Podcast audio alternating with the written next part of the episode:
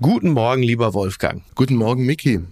Äh, ich sehe, du siehst hervorragend aus, äh, du bist frisch. Du warst gestern Abend äh, in Lindau auf der Bühne, ne?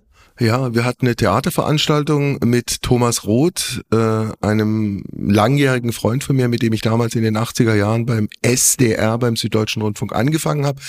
Er ist ja dann zum Fernsehen gegangen, war Korrespondent in Moskau, war Korrespondent zum Schluss in New York, hat die Tagesthemen moderiert und irgendwie, manchmal schließt sich so ein Kreis, sind wir nochmal zusammengekommen. Stimmt, ich habe das gehört, als du deinen Abschied äh, gefeiert hattest beim SWR, da war er genau. einer deiner Gäste und ihr habt ein bisschen äh, sinniert über eure gemeinsame Zeit. Stimmt, Genau. Was sehr schön war und ein Stück weit auch sehr sentimental. Weil das an die Anfänge, das wird dir genauso gehen, an die Anfänge erinnert man sich halt äh, besonders intensiv, Stimmt. weil da halt auch Dinge passiert sind, die einen weitergebracht äh, haben, man Leute getroffen hat, die einem geholfen haben, sowas alles. Ja, ja, doch, äh, exakt. Also ich teile diese Einschätzung. Es geht mir tatsächlich auch so auf eine ganz andere Art und Weise eine äh, spannende Zeit verbracht hast du mutmaßlich mit Gudrun Engel, die nunmehr seit einem ja. halben Jahr äh, das äh, ARD-Studio in Washington leitet und da ja in eine äh, recht spannende Zeit hineinkommt, da der große Glanz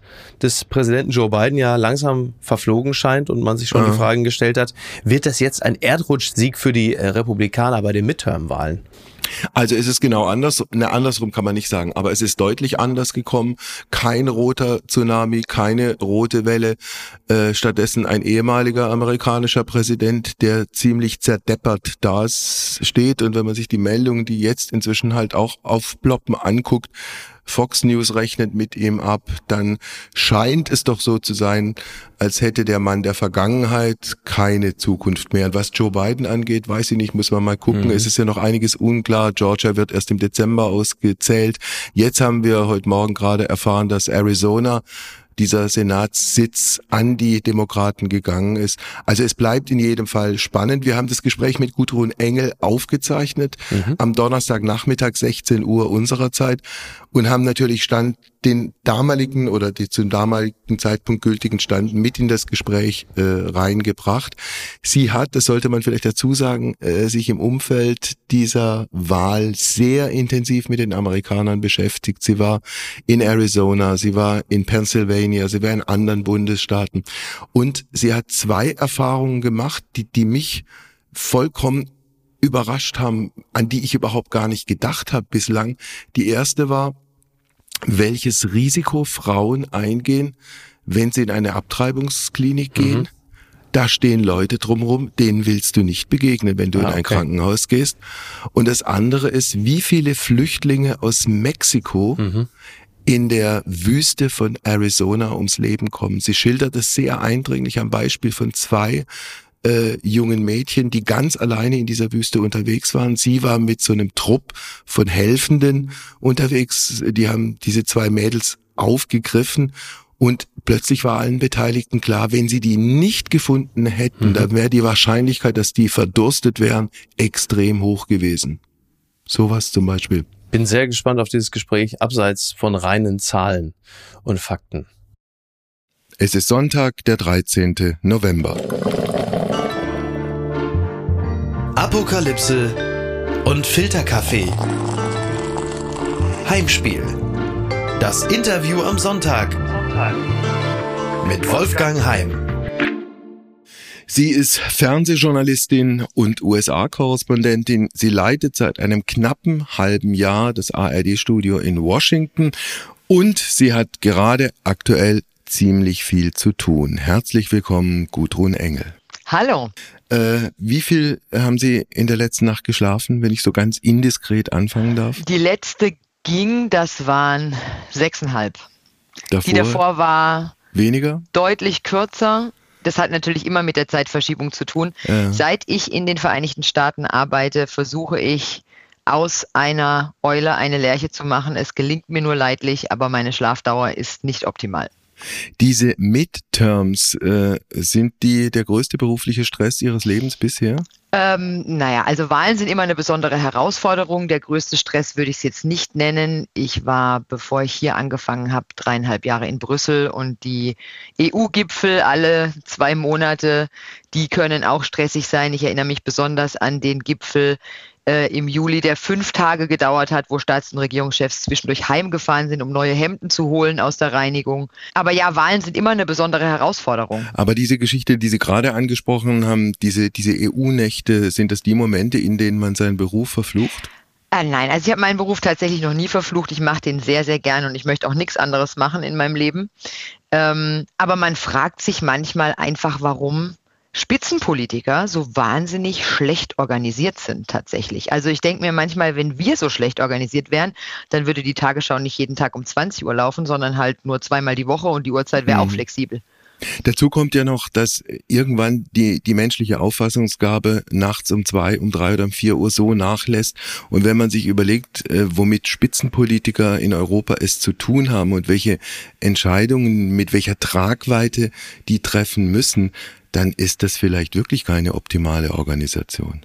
Also ich erinnere mich tatsächlich an eine PK nachts um zwei, halb drei muss es gewesen sein, als Angela Merkel wirklich da ankam und gelallt hat und eben nicht, weil es da Wein zum Abendessen gibt, sondern die waren durch, ja. Mhm. Und ich habe tatsächlich dafür habe ich Angela Merkel wirklich immer sehr bewundert für ihr Sitzfleisch, weil wir Journalisten, wir sind dann natürlich da auf den Fluren äh, abgehangen und haben gewartet, dass irgendwo die Tür aufgeht und einer rauskommt und sagt, so, jetzt geht's weiter oder PK oder wie auch immer.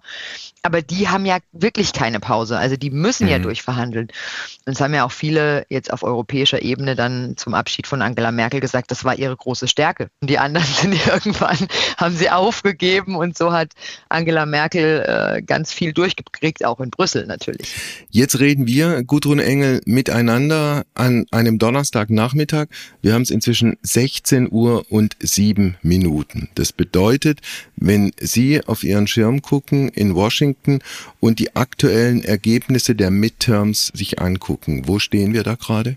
Im Senat fehlen noch drei Sitze. Es ist schon klar, in Georgia wird es eine Stichwahl geben am 6. Dezember. Da brauchen wir aufs Ergebnis auch gar nicht mehr warten. Aber wir warten tatsächlich immer noch auf die Ergebnisse aus Nevada und Arizona. Das ist sehr entscheidend für den Senat. Und es wird auch im Repräsentantenhaus immer noch gezählt. Die Vereinigten Staaten sind natürlich ein riesiges Land, auch mit verschiedenen Zeitzonen. Aber in Kalifornien zählen die schon immer einfach wahnsinnig langsam. Das kann man sich für unsere Verhältnisse überhaupt nicht vorstellen. Wir sind ja gewohnt, es wird gewählt. Wir machen abends den Fernseher an. Wir kriegen relativ schnell eine Hochrechnung und eine Prognose. Und das kann man hier einfach vergessen. Also das ist auch was, was ich, was ich jetzt gelernt habe. Wir werden jetzt noch ein paar Tage warten. Also der aktuelle Stand, äh, was das Repräsentantenhaus angeht, ist 209 zu 191, also 209 äh, Republikaner, 191 Demokraten. Wenn man sich die absolute Mehrheit von 218 anguckt, dann scheint das für die Republikaner gegessen zu sein. Ist es so einfach? Ich glaube schon, dass die Republikaner am Ende eine kleine Mehrheit im Repräsentantenhaus haben werden. Die haben sie auch schon für sich beansprucht. Ich denke auch, dass das so laufen wird. Aber es ist eben nicht die deutliche Mehrheit, von der die Republikaner ausgegangen sind. Es ist ja so, dass bei diesen Midterm Elections, das ist ja immer ein Stimmungsbild über die Arbeit der aktuellen Administration.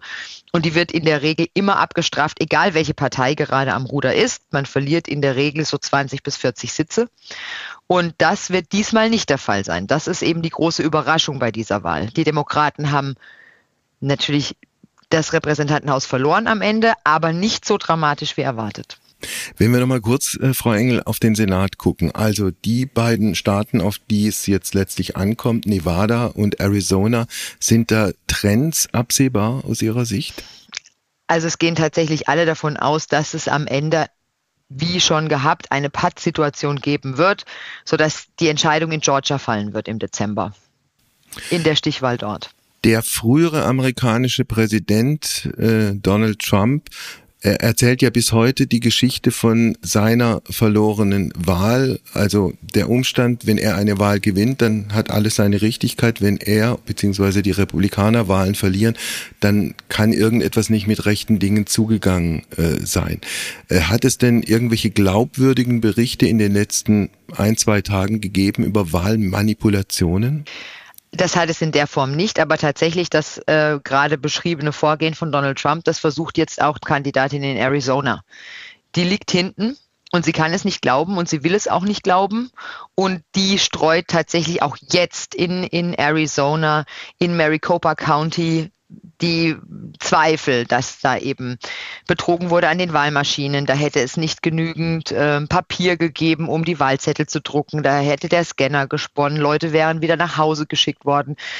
Das alles verbreitet sich wahnsinnig schnell natürlich auf True Social, auf Twitter aber auch, auf diesen ganzen Kanälen.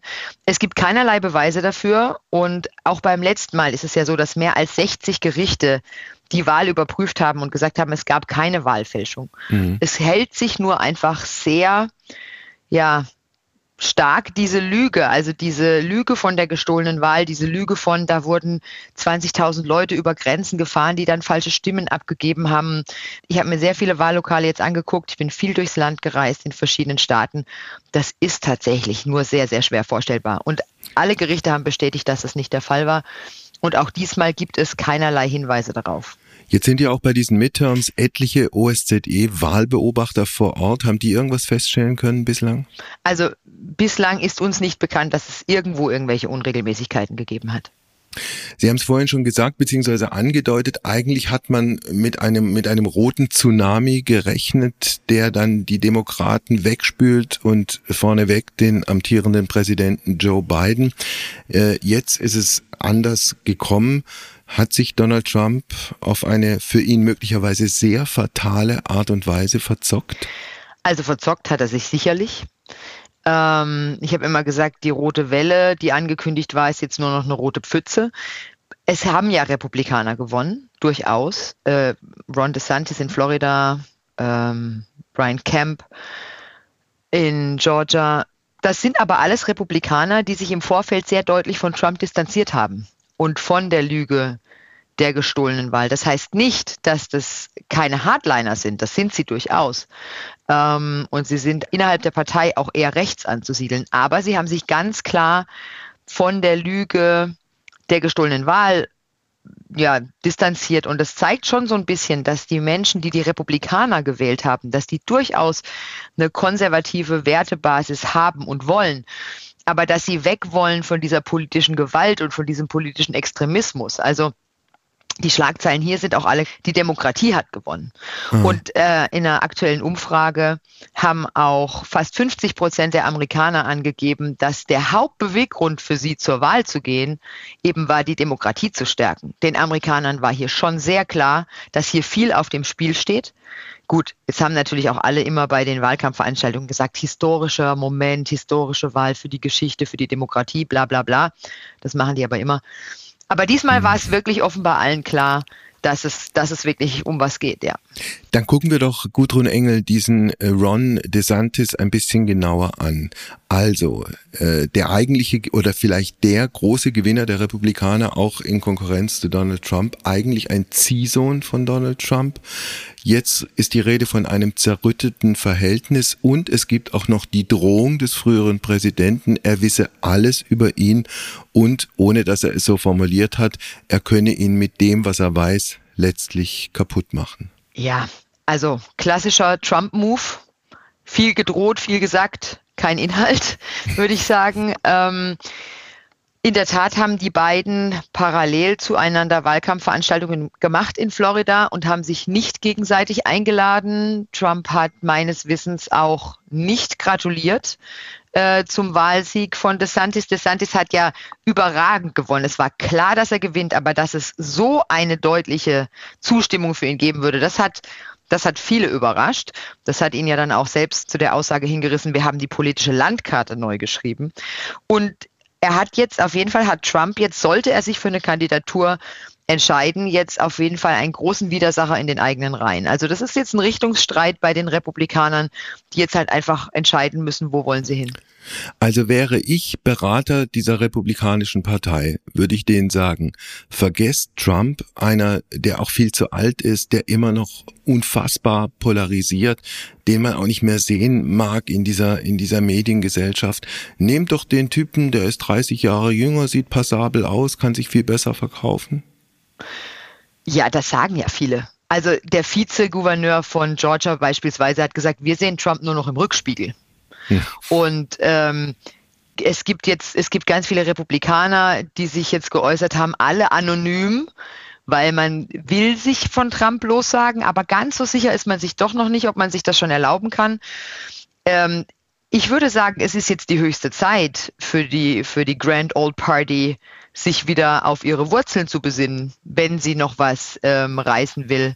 Ja. Also es, dieser, dieses Schrille, dieser Trumpismus, äh, der hat der Partei das sieht man zumindest bei dieser Wahl jetzt nicht gut getan. Und nach dem Sturm aufs Kapitol, als noch nicht alle sich so richtig von Trump lossagen konnten, trotz der Ungeheuerlichkeit dieses Vorgangs, ähm, da haben alle noch gedacht, ja, wir brauchen Trump, um Wahlen zu gewinnen. Aber der Ausgang dieser Midterms jetzt hat gezeigt, Trump ist eigentlich eher ein Grund dafür, Wahlen zu verlieren. Und das werden ja. sich die Verantwortlichen schon genau überlegen.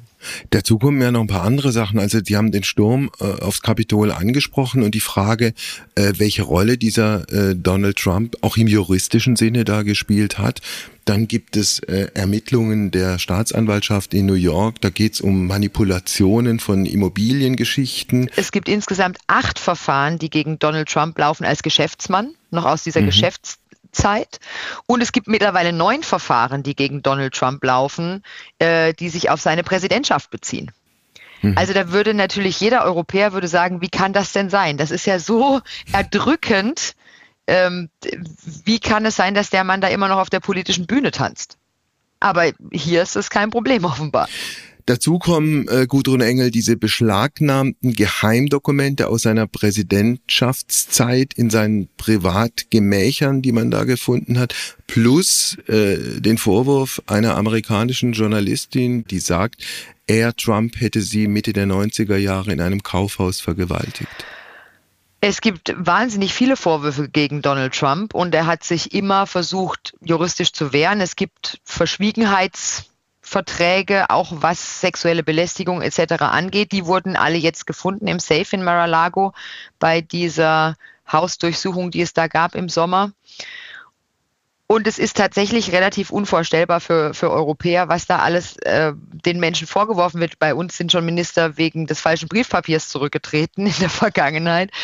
Ähm, das scheint aber die Amerikaner nicht, zu, nicht so zu stören. Ich habe das auch gecheckt. Man kann auch vorbestraft amerikanischer Präsident werden. Das ist sogar schon fünfmal in der Geschichte vorgekommen. Also es gab schon fünf vorbestrafte äh, Präsidenten.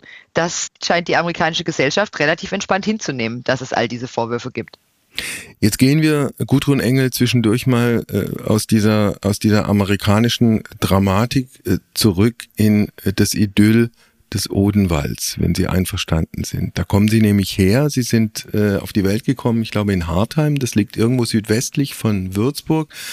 Und haben es dann nennt sich Badisch-Sibirien, wenn man es böse meint. Ich und wollte das nicht formulieren so. Madonnenländchen, wenn man es nett meint. Warum Madonnenländchen? Naja, es ist schon eine sehr gläubige Region und es gibt einfach sehr viele Madonnenstatuen so. Im, also katholisch. In katholisch, mhm. ja. Sie auch? Ich, nein. Nicht. Ähm, das ist einfach. Familiär anders aufgestellt. Genau. Mhm. Also, Hartheim auf die Welt gekommen, dann in Waldürn haben Sie, glaube ich, Abitur gemacht. Richtig. Journalismus war früh für Sie klar, dass es Ihr Weg sein wird? Ach, das habe ich meiner Mutter zu verdanken. Also ich war einfach nie besonders ähm, gut in Mathe, aber immer relativ gut in Deutsch. Und ich brauchte natürlich einen Job. Ähm, ich habe immer als Bademeisterin äh, gearbeitet bei uns zu Hause im Familienbad und so habe ich mir meinen Führerschein verdient und mein erstes Auto. Mit einem Rettungsschwimmabzeichen habe ich Bademeisterdienste gemacht, Pommes verkauft, Saunaaufguss Aber ich brauchte halt irgendwie einen geregelten Job, den man nicht nur in den Ferien machen kann. Und meine Mutter kam auf die Idee, dass ich doch frei für die Zeitung, für die Rhein-Neckar-Zeitung schreiben könnte. Und äh, hat mich da quasi hingefahren und die haben gesagt, ja, probieren wir mal aus. Also da war ich noch 17, da durfte ich noch gar nicht fahren. Also meine Mutter hat mich wirklich über die Dörfer gefahren zu den einzelnen Terminen, zu zur Jahreshauptversammlung vom Schützenverein und so. Können Sie sich noch an das Zeilenhonorar von damals erinnern? 15 Pfennig. Ja, und wenn man ein Foto gemacht hat, das war der eigentliche, das war der eigentliche Reißer, das waren 15 Mark. Mhm. Also ich, ich, ich, ich höre es deshalb mit einer gewissen Genugtuung, weil ich äh, ein paar Jahre äh, vor Ihnen bei der Böblinger Kreiszeitung einen ähnlichen Weg äh, begangen habe und auch, also von der Pike auf, also ich, ich mochte besonders die diamantenen Hochzeiten, wenn man da irgendwie vergleichsweise ungefragt bei irgendwelchen sehr alten Menschen aufgeschlagen ist, die einen dann mit ihrer Höflichkeit auf ein Sofa gesetzt haben. Und man musste jetzt in, in dann 20 Minuten, also irgendeine Lebensgeschichte aus denen rausholen, aus denen man irgendwie mit Mühe und Not zehn Zeilen basteln konnte. Aber es gab Kuchen. Es, es gab Kuchen mit Schlag, es gab all, Kuchen aller Art, es gab Kaffee aus dem besten Porzellan und irgendwie ist man nach Hause gegangen, beziehungsweise in die Redaktion gegangen und hat gesagt, eigentlich ist es doch ein schöner Beruf. Ja, ja, auf jeden so Fall. So war das damals. Ich Aber möchte dabei, das auch nicht missen. Es ist auf jeden Fall eine ja. gute Basis gewesen. Sie haben dann Radio gemacht, Privatradio, haben beim Privatradio auch volontiert und sind dann irgendwie zum Journalistikstudium nach Dortmund, korrekt? Alles richtig, genau. Okay. Was haben Sie da schwerpunktmäßig studiert? Na, ich habe Journalistik und Politikwissenschaften studiert. Ähm, Journalistik einfach deshalb, weil mir nach dem Volontariat im Funkhaus Aschaffenburg ähm, klar war, okay, also das ist jetzt ein bisschen Dünnbrettbohrermäßig hier, da musste noch eine Basis schaffen. Und so habe ich mich äh, fürs Studium eingeschrieben, aber weil ich mich nicht so richtig entscheiden konnte, ähm, Geschichte, Englisch, Politik, hm, habe ich gedacht, na gut, Journalistik, das kann ich ja schon. Das, mhm. Da kann nicht so viel schiefgehen. Also habe ich mich für Journalistik und im Nebenfach Politikwissenschaften entschieden.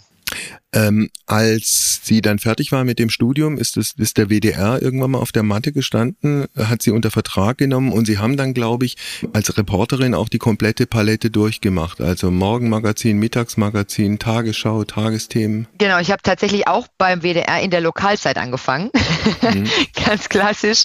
Ähm, auch, also als wir hier die Studioübergabe hatten im Mai, hat, hat äh, der WDR-Intendant Tombo gesagt, ich sei wirklich eine, die sich von ganz hinten unten nach ganz oben durchgewühlt hat. Also ich habe tatsächlich bei der Lokalzeit Siegen angefangen, habe dann verschiedene Lokalzeiten bespielt, das WDR-Nachmittagsprogramm, die WDR-Nachrichten, habe dann den Wechsel gemacht in die ARD und dann tatsächlich alles, was Sie aufgezählt haben. Mhm.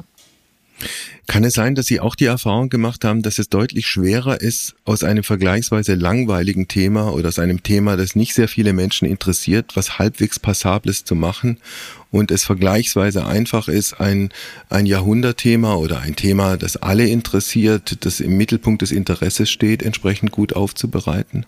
Na, das finde ich, glaube ich, nicht. Ähm ich glaube, unsere Aufgabe per se ist es, Geschichten zu erzählen und den Leuten so näher zu bringen, dass sie verstehen, warum sie das betrifft oder warum sie das interessieren sollte oder warum es wert wäre, sich damit zu befassen. Und das ist vom Ansatz her eigentlich immer das Gleiche. Ich war die vergangenen dreieinhalb Jahre in Brüssel ja für die europapolitischen Themen zuständig und da sagen immer alle, oh, dröge, mhm. Bürokratie interessiert keinen. Und Trotzdem sind es Themen, die ja ständig auf der Agenda sind. Nur rein abbilden würde da nicht reichen. Da muss man schon auch sich drei Gedanken machen, wie man das so rüberkriegt, dass ja. den Menschen sehr klar ist, warum sie das betrifft in ihrer Lebenswelt. Also wenn Sie Brüssel ansprechen, da waren Sie von 2019 bis 2022. Also es gibt kaum äh, ein politisches Umfeld, das mit so vielen Klischees und vielleicht auch Vorurteilen leben muss wie die Europäische Union. Was von diesen Vorurteilen hat aus Ihrer Sicht gestimmt oder stimmt und wo wird einfach gnadenlos überzogen? Ich bin sehr, sehr überzeugt Europäerin. Ja, also wie, wenn man mich fragt, äh, wo ich herkomme, dann sage ich immer erstmal Europa. Das ist meine gefühlte Heimat und dann stuft sich das ab. Dann kommt Deutschland, dann kommt Baden, dann kommt der Odenwald. Also das ist so eine Stufe, ja. Und ich bin relativ, ja, traurig darüber, wie schlecht die Europäische Union sich selbst vermarktet. Das ist natürlich auch nicht mein Job als Journalistin, diesen Job zu machen, aber man wundert sich, weil diese Europäische Union so ein großes Glück ist für uns alle, als Friedensprojekt, als gemeinsamer Wertekanon. Da passieren so viele Dinge, von denen wir alle so maximal profitieren. Und ich rede jetzt nicht nur davon, dass wir alle den Euro haben und die gleichen Roaminggebühren beim Handy, sondern es gibt einfach so wahnsinnig viel, was da versteckt läuft und was, wovon wir alle profitieren. Und die EU, wenn man das jetzt mal so als Ganzes sehen will, schafft es nicht vernünftig das den Leuten klarzumachen. Deswegen gibt es mhm. überall Skepsis, deswegen gibt es überall Schwierigkeiten. Deswegen halten sich sehr, sehr lange irgendwelche Geschichten von, es gibt eine Verordnung, ob die Gurke jetzt gekrümmt sein darf oder nicht. Die gibt es schon ewig nicht mehr, aber die wird natürlich immer wieder bemüht, um darüber zu sprechen, wie schlecht die EU aufgestellt ist. Also schlechte Nachrichten halten sich natürlich wahnsinnig ja. gut und wahnsinnig lange.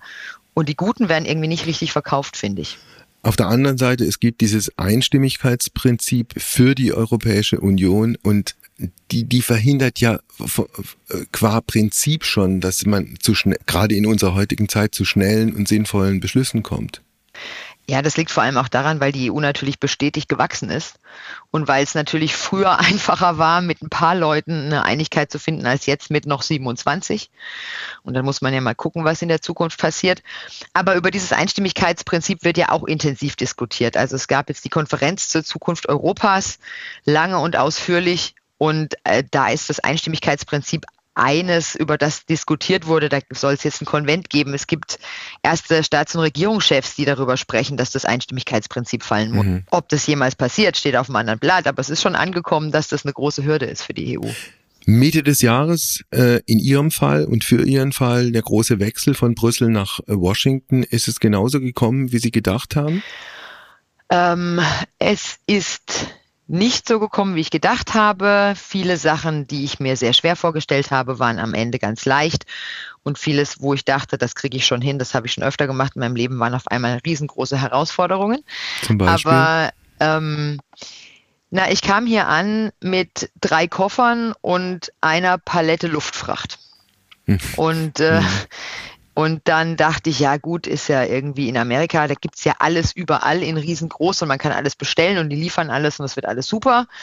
Und dann habe ich festgestellt, dass auch hier oder gerade hier ähm, durch die durchbrochenen Lieferketten und durch den Containerengpass und so weiter, ähm, dass es wahnsinnig schwer ist, beispielsweise Möbel zu kaufen. Das klingt absurd, aber wenn man hier in ein schwedisches Möbelhaus geht hm. und versucht dort Möbel zu kaufen oder zu bestellen, wie auch immer, dann äh, stelle ich mir das so vor wie im Supermarkt in Dresden 1973.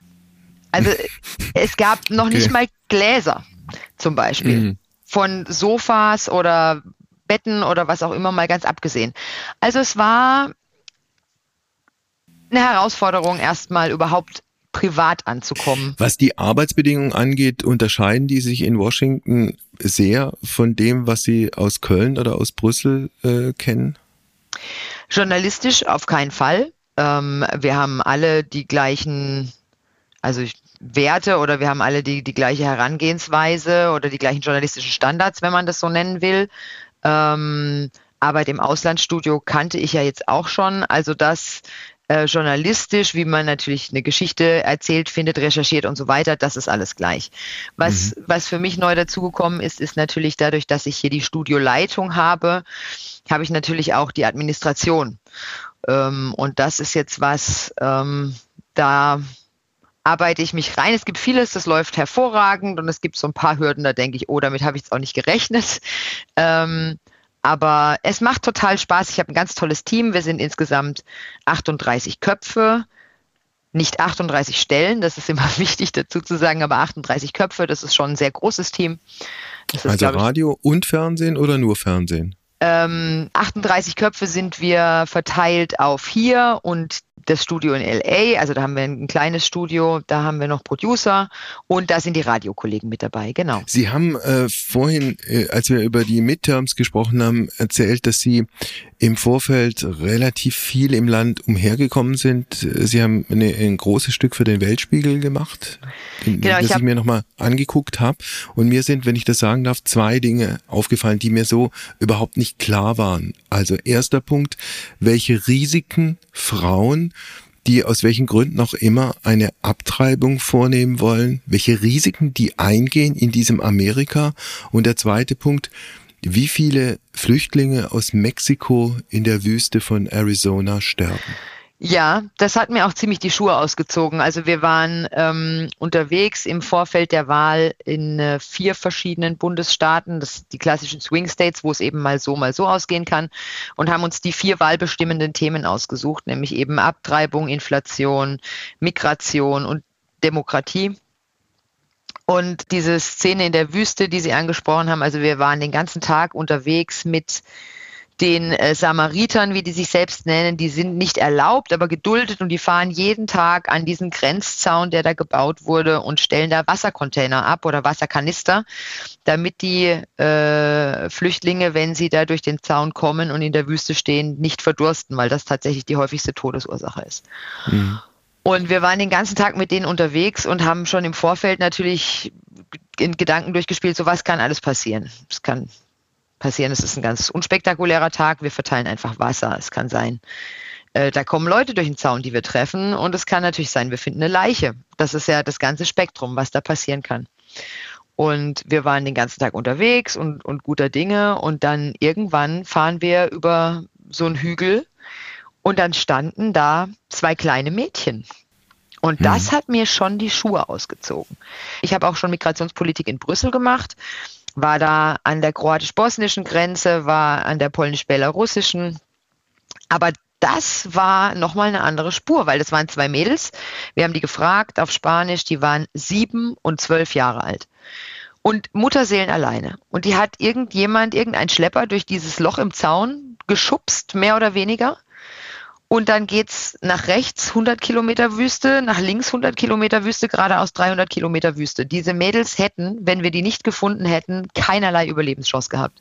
Keine. Mhm. Und die Überlegung, wie verzweifelt müssen Eltern sein, dass sie ihre sieben- und zwölfjährigen Töchter dieser Gefahr aussetzen. Also die Wahrscheinlichkeit, dass sie das nicht schaffen, ist so, so hoch. Wie schlimm muss es da sein, wo die herkommen? Mhm.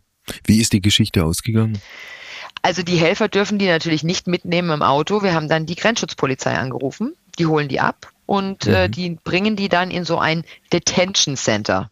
Was dann mit denen passiert, weiß man auch nicht, aber zumindest mal kann man davon ausgehen, dass sie versorgt werden, dass sie einen Schlafplatz kriegen, dass sie was zu mhm. essen kriegen und dass man dann guckt, ob es Verwandte schon vielleicht in den Vereinigten Staaten gibt, die man dann zusammenbringen kann. Ja, also in unserer deutschen, vielleicht auch europäischen Wahrnehmung äh, sieht das USA, das Amerika-Bild so aus, ein zutiefst zerrissenes Land. Unsere Wahrnehmung Ostküste, Westküste, das für den, für den Kern Amerikas zu halten, ein Trugbild. Dazwischen, was dazwischen ist oder was dazwischen war, haben wir nie wahrgenommen. Flyover States. Ja, ist es ein, ein, ein vergiftetes Klima in diesem großen und schönen Land, das sogar dazu führt, dass Familien äh, pulverisiert werden. Ist das eine, eine realistische Beschreibung oder ist das übertrieben? Na, es ist schon eine realistische Beschreibung. Es ist schon sehr düster, also es gibt auch sehr viel Licht, so. Ähm, das ist jetzt der, der Schatten, der da beschrieben ist, das stimmt. Ähm, aber das ist treffend, ja. Also wir, wir hm. gucken natürlich immer auf die glitzernden Metropolen. Wenn wir, wir haben natürlich immer schon historisch bedingt eine sehr enge Verbindung zu den Vereinigten Staaten. Und alle kennen ja noch dieses früher, irgendjemand kannte immer jemanden, der ausgewandert ist. Und dann gab es früher, konnte man dann an Weihnachten telefonieren, aber bitte kurz halten, weil ist so teuer und so weiter. Und dann kam die nächste Generation, die es dann geschafft hat, irgendwie in den Vereinigten Staaten zu studieren und es aber immer noch total toll fand und es war immer noch Vorreiter und äh, die, die das iPhone erfunden haben und so. Und ähm, ich glaube, das ist ein bisschen abgekühlt dann, als als wir gesagt haben, na, wir gehen jetzt nicht mehr bedingungslos mit in jeden Krieg. Aber Trump hat, glaube ich, auch nochmal viel kaputt gemacht an unserer äh, USA-Wahrnehmung jetzt aus europäischer oder deutscher Sicht. Aber vom Grundsatz her finden wir dieses Land ja immer noch wahnsinnig toll und faszinierend. Aber was finden wir faszinierend? In der Tat die großen Metropolen an beiden Küsten, wo es glitzert und schillert und vielleicht noch die Nationalparks dazwischen, weil es einfach mhm. eine bombastische Natur ist mit dem Rest befassen wir uns wenig. Stichwort Krieg. Es gibt diesen äh, russischen Angriffskrieg gegen die Ukraine seit einem guten Dreivierteljahr. Gudrun Engel, äh, was wäre in Amerika passiert, wenn da in dieser Zeit, in dieser Zeitspanne der amerikanische Präsident noch Donald Trump gewesen wäre? Puh, ja. Das ist, äh, möchte ich mir zum Glück nicht vorstellen. Donald Trump war ja immer ein Bewunderer von Putin auch in gewisser Weise, hat er ja gesagt. Ich weiß nicht, äh, und ein Kritiker der NATO. Ich weiß also nicht, ob die Vereinigten Staaten dann so klar und so zielgerichtet an der Seite der Europäer sofort gestanden hätten und auch an der mhm. Seite der Ukraine. Ähm, ich glaube, die Europäer waren zu Recht sehr erleichtert, als Joe Biden gewählt wurde, vermutlich der letzte große Transatlantiker in diesem Amt und äh, der ja seitdem, also man muss ja ganz klar sagen, die Vereinigten Staaten haben schon mehr als das Doppelte an Geld in diesen Konflikt gesteckt. 19 Milliarden US-Dollar seit Kriegsbeginn haben die Vereinigten Staaten schon ähm, gezahlt für militärische Unterstützung an finanzieller Hilfe, um überhaupt den ukrainischen Haushalt am Laufen zu halten. Ähm, da liegen die Europäer ganz weit dahinter, also höchstens die Hälfte äh, ist ja. da aus Europa gekommen. Das heißt, auch da ist, sind die Vereinigten Staaten diejenigen, die quasi die Ukraine am Laufen halten. Und jetzt mit Blick auf die, auf die Wahlen gerade haben die, Reprä, äh, die Republikaner im Repräsentantenhaus schon angekündigt, sie wollen überprüfen, ob man wirklich so viel Geld an die Ukraine zahlen muss. Mhm. Und wenn die Amerikaner da in Zukunft zurückstecken, dann ist das ein ganz klares Signal an Europa, dass da mehr kommen muss. Hätten denn die Republikaner, wenn sie denn die Mehrheit im Repräsentantenhaus bekommen, die Möglichkeit, äh, die Hilfe zu reduzieren? Auf jeden Fall. Sie kontrollieren dann den Haushalt und haben auch schon gesagt, also wir haben mit ganz vielen Ausgaben, die Biden geplant hat, Bauchschmerzen. Die Ukraine wird da immer als allererstes genannt mhm. weil die Republikaner eben sagen, also wir haben eine so hohe Inflation, wir haben so viele andere Probleme hier in diesem Land, wir sollten vielleicht das Geld nicht immer allen anderen geben. Ähm, man muss dazu sagen, dass die Amerikaner ja auch Israel in weiten Teilen finanzieren. Ähm, also das ist zum, eine, die eine Skepsis. Und das andere ist, dass sie sagen, wir geben viel zu viel Geld für Klimaschutz aus. Mhm. Auch das ist ja was, wo Biden auf der internationalen Bühne zurückkam und gesagt hat, ich trete wieder ein beim Pariser Klimaschutzabkommen etc. etc. Und auch da sagen die Republikaner jetzt ja, Moment mal, da wollen wir erstmal nochmal wissen, wofür das Geld genau ist. Und wenn sie tatsächlich die Mehrheit haben und die Kontrolle über den Haushalt, dann wird es schwierig für Biden für die Zukunft. Es gab ja in den letzten Tagen, was Putin und was Russland angeht, Meldungen, wonach möglicherweise hinter den Kulissen auf informeller Ebene die Kontakte zwischen den USA und Russland wieder aufgenommen worden sind. Wie, was wissen Sie und wie schätzen Sie es ein? Also ich glaube grundsätzlich, dass die Administrationen miteinander reden. Ähm, in jedem Fall. So. Und ich glaube auch, dass die, die, das CIA und so weiter da deutlich mehr Erkenntnisse haben, als sie natürlich mit uns teilen. Äh, ich glaube auch, dass der Außenminister da viele Fäden zieht ähm, und natürlich wird immer, wenn sowas rauskommt, das ist ja kein Zufall, sondern es ist ja sehr gesteuert. Das ist mhm. auch immer im, im Konflikt mit, äh, mit, dem, mit China so. Immer wenn sowas rauskommt, dann hat es auch ein politisches Ziel, nämlich in dem Fall zu entweder zu beschwichtigen und zu sagen, ja, wir reden ja miteinander oder äh, eben überhaupt zu zeigen, so wir sind dran. Können wir davon ausgehen, dass die Amerikaner alle Szenarien durchgespielt haben, inklusive des Worst-Case-Szenarios, dass Putin Atomwaffen einsetzt? Davon kann man auf jeden Fall ausgehen. Joe Biden hat ja äh, auch mehrfach sich zur möglichen Bedrohung äh, zu Wort gemeldet. Da waren ja alle in Europa äh, super geschockt. Aber mhm. Biden hat ganz klar auch auf einer Veranstaltung in New York gesagt, so ja, das wäre Armageddon. Und das ist im Bereich des Möglichen. Haben sich die Amerikaner auf einen Putsch und auf ein äh, Regime-Change in Russland eingestellt und vorbereitet? Ich glaube, davon sind wir noch zu weit weg. Das ist tatsächlich im Bereich einer hypothetischen Überlegung wahrscheinlich, aber das ist jetzt nichts, was äh, hier so genau verfolgt wird. Ich glaube vor allem, weil, und das ist natürlich was, wir befassen uns in Europa sehr stark mit der Ukraine und mit Russland, weil es natürlich direkt vor unserer Haustür stattfindet. Aber die Amerikaner, für haben eigentlich gerade ein sehr großes China-Problem und orientieren sich mhm. in die mhm. ganz andere Richtung. Das heißt, dieses ganze ähm, Säbelrasseln da jetzt in Russland und hin oder her, das ist ehrlicherweise für viele Amerikaner so ein, ja, man nimmt es zur Kenntnis, aber eigentlich nervt es gerade, weil man hat andere Sorgen. Okay. Wenn wir gerade in die Zukunft gucken, äh, für den Dienstag hat der Mann, der in großer Selbstliebe auf sich selbst guckt, also Donald Trump, angekündigt, er würde eine wahrhaft wichtige Mitteilung machen. Wagen Sie zu prognostizieren, wie diese Mitteilung aussehen wird? Also vor dem Wahlergebnis äh, jetzt gestern und heute haben alle gesagt, er wird auf jeden Fall seine Kandidatur für die nächste Präsidentschaft 2024 ähm, verkünden. Jetzt sagen viele, oh, also er ist so deutlich abgestraft worden bei diesen Midterms. Es sei ihm sehr zu raten, das nochmal zu überdenken, weil wirklich der Rückhalt in der Republikanischen Partei und auch bei den Wählern äh, total mhm. weg ist. Ähm, es gibt aber auch eben die These, dass er sich auf jeden Fall aufstellen lassen will, um seinen ganzen Gerichtsverfahren, über die wir ja schon gesprochen haben, zu entgehen. Da sagen Juristen, das hat überhaupt keinen Sinn, aber er könnte natürlich wieder den Spin finden, zu sagen, ich bin Kandidat und alles, was gegen mich verwendet wird, ist eine politische Agenda. Das heißt, es ist vielleicht auch eine Flucht nach vorne zu entscheiden. Man tritt wieder an. Und der mhm. Zeitpunkt ist natürlich ungewöhnlich. Also alle, die sich normalerweise aufstellen lassen ähm, für dieses Präsidentschaftskandidatenrennen, die kommen normalerweise so eineinhalb Jahre, ein Jahr vorher damit mhm. äh, raus und nicht zwei Jahre vorher. Also es wäre, es ist schon sehr, sehr früh. Deswegen könnte es auch so ein bisschen Flucht nach vorne sein. Angenommen, Trump tritt an, angenommen, DeSantis tritt auch an. Wird es dann richtig schmutzig bei den Republikanern? Ja. Und ehrlicherweise, also es ist so ein bisschen wie Autounfall für uns Journalisten. Ne? Also es ist so, man, man will eigentlich nicht hingucken, aber man kann auch nicht dran vorbeigehen.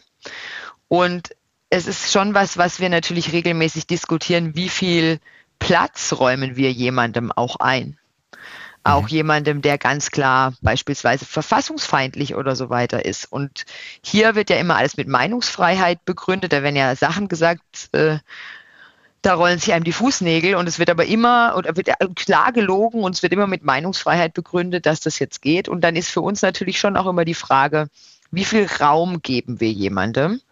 Und jemand, der so schrill ist und so laut ist wie Donald Trump ist, natürlich, dem guckt man natürlich gerne zu, aus genau wie, wie gerade beschrieben aus diesem Autounfallaspekt heraus. Aber besser wäre es, wir würden uns jetzt mal wieder auf die politischen Inhalte konzentrieren. Ja. Also was die Autounfälle angeht, äh, Joe Biden geht ja auch nicht gerade unfallfrei durchs Leben. Kann es sein, dass die. Der Demokraten stürzt aber also immer mit dem Fahrrad tatsächlich. Kann es trotzdem sein, dass die Demokraten ihm irgendwann mal die Fahrerlaubnis entziehen werden? Also ich glaube, wenn Donald Trump tatsächlich antreten würde und sich auch im Lager der Republikaner durchsetzen würde, mhm. dann würde auch Biden nochmal antreten. Weil man dann wahrscheinlich bei den Demokraten, hat man ja im Moment auch keinen spannenden Kandidaten, dann würde man wahrscheinlich bei den Demokraten sagen, wir setzen nochmal auf Biden, weil der hat Trump schon mal geschlagen und der hat einen Amtsbonus und so weiter. Ich glaube, wenn sich Trump bei den Republikanern nicht durchsetzen kann, dann würden auch die Demokraten jemand anderes ins Rennen schicken. Mhm. Dann könnte man sagen, so, der Joe ist dann 82, ne, also der wird diesen Monat noch 80, der ist dann 82, der hat eine lange politische Karriere hinter sich, der hat viel geleistet, der hat viel erreicht. Und jetzt machen wir mal einen Neuanfang. Und das wäre aus meiner Sicht auch der beste Weg. Ja. Ich glaube, wenn Trump antritt, dann muss Biden. Und ansonsten wäre es einfach gut, die beiden alten Männer würden in den Sonnenuntergang reiten dann hoffen wir doch, äh, Gudrun Engel, dieses zum Schluss unseres Gesprächs, dass es zu diesem Kampf der Hundertjährigen nicht kommt. Das wäre gut. Ja. für, die, für die Vereinigten Staaten und ja. für alle, die darüber berichten müssen. Vielen Dank, Gudrun Engel. Und wie hat Ulrich Wickert das früher immer so schön formuliert? Er wünscht eine geruhsame Nacht gerade jemandem, der so im Stress ist und äh, so wenig Schlaf bekommt wie Sie. Vielen herzlichen Dank. Alles Gute, bis denn. Ciao. Danke. Heimspiel. Apokalypse und Filterkaffee ist eine Studio Bummens Produktion mit freundlicher Unterstützung der Florida Entertainment. Redaktion Wolfgang Heim. Executive Producer Tobias Baukage. Produktion Hanna Marahiel. Ton und Schnitt Christian Pfeiffer.